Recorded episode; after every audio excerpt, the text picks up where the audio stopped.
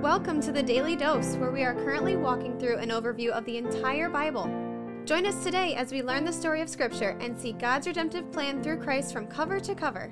Let's listen to Matt Reisetter, Director of Christian Crusaders and the Cedar Falls Bible Conference. Today we're going to finish the book of Zechariah. We're going to be in chapter 14. This is a remarkable chapter that looks forward to the coming day of the Lord, which is at the end of the current age that we were in. I can't imagine what the people who saw this or heard this prophecy way back in the Old Testament were imagining. They didn't have the information that we have, and so it would have been even more perplexing for them than it is for us when we have a lot of the blanks filled in because of what happened in the New Testament the coming of Christ, prophecies that he made, the things that he did that clarify exactly what's coming down the road. They wouldn't have had any of that. So this is perplexing to say the least. And let's start in chapter 14, verse 1. Behold, a day is coming for the Lord when the spoil taken from you will be divided in your midst. For I will gather all the nations against Jerusalem to battle, and the city shall be taken, and the houses plundered, and the women raped. Half of the city will go out into exile, but the rest of the people shall not be cut off from the city. So this is talking about a day, probably at the end of the tribulation, where the nations, the people who are not God's people, people who have not trusted in Jesus Christ, are going to gather against the Lord and against Jerusalem, and they're going to come in and plunder it and tear it up, and women will be raped it sounds like a horrific day. Verse 3 Then the Lord will go out and fight against those nations as when he fights on the day of battle. So it's going to be time to open a can. The Lord's going to go out and clean things up. On that day, his feet shall stand on the Mount of Olives that lies before Jerusalem on the east and the Mount of olives shall be split in two from east to west by a wide valley, so that one half of the mount shall move northward and the other half southward. This is going to be a remarkable supernatural event. What's really important to note is you remember in Acts chapter 1 when Jesus ascended back into heaven after he lived on the earth, performed his earthly ministry, died for sin,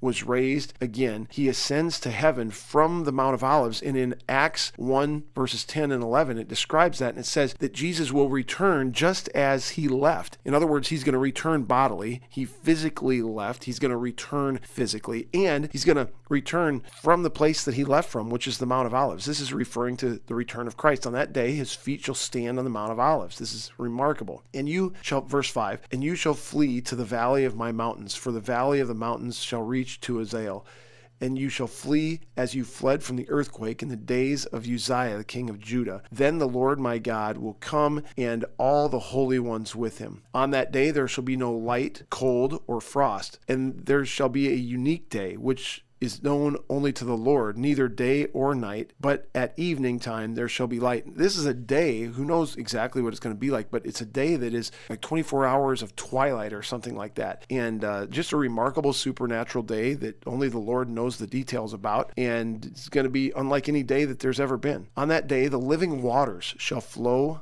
out from Jerusalem, half of them to the eastern sea and half of them to the western sea. It shall continue in summer as in winter. This is a literal uh, river of living waters that will flow out of Jerusalem, but it's also a metaphor for the living waters that will eventually be in the new heavens and the new earth, the new Jerusalem, which are going to happen after eternity begins and after the judgment has taken place. Verse 9 And the Lord will be king over all the earth. On that day, the Lord will be one, and his name one. The whole land shall be turned into a plain from Geba to Rimmon, south of Jerusalem, but Jerusalem will remain aloft on its site from the gate of Benjamin to the place of the former gate to the corner gate, from the tower of Hananel to the king's winepress and it shall be inhabited, for there shall never again be a decree of utter destruction. Jerusalem shall dwell in security. So now we're moving into the new age where Jerusalem, the new Jerusalem, will be inhabited forever with God's people, the people who trusted in Christ, who are counted as righteous because of their faith in Christ, who will live forever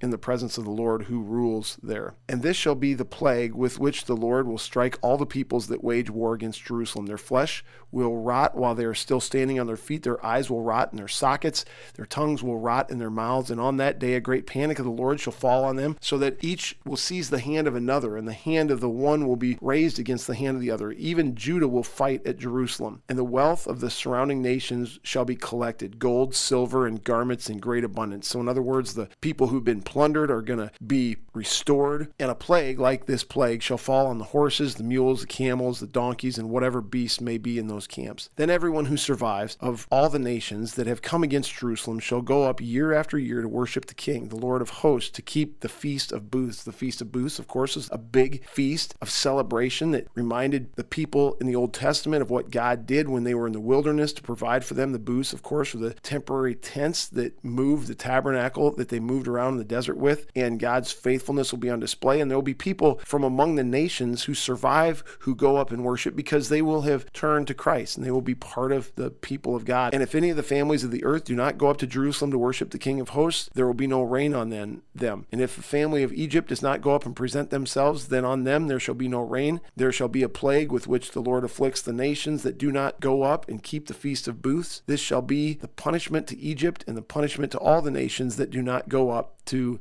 keep the feast of booths. And on that day there shall be inscribed on the bells of the horses, Holy is the Lord. And the pots in the house of the Lord shall be as the bowls before the altar. Remember, the priest had inscribed on his garments, Holy is the Lord. only the priest could go into the Holy of Holies to represent the people before God in the tabernacle in the temple. And, and those bowls were very special bowls that were consecrated. This is saying that the bells of the horses are going to say holy to the Lord. And the pots in the house of the Lord shall be as the bowls before the altar. In other words, everything's going to be consecrated in the way that only a few things were consecrated back in the early times of the Old Testament because through Christ, the cleansing of Christ, these rivers of living water, everything will be clean and consecrated, forgiven, made righteous among those who trust Christ. And every pot in Jerusalem and Judah shall be holy to the Lord of hosts, so that all who sacrifice may come and take of them and boil the meat of the sacrifice in them, and there shall no longer be a traitor in the house of the Lord of hosts on that day.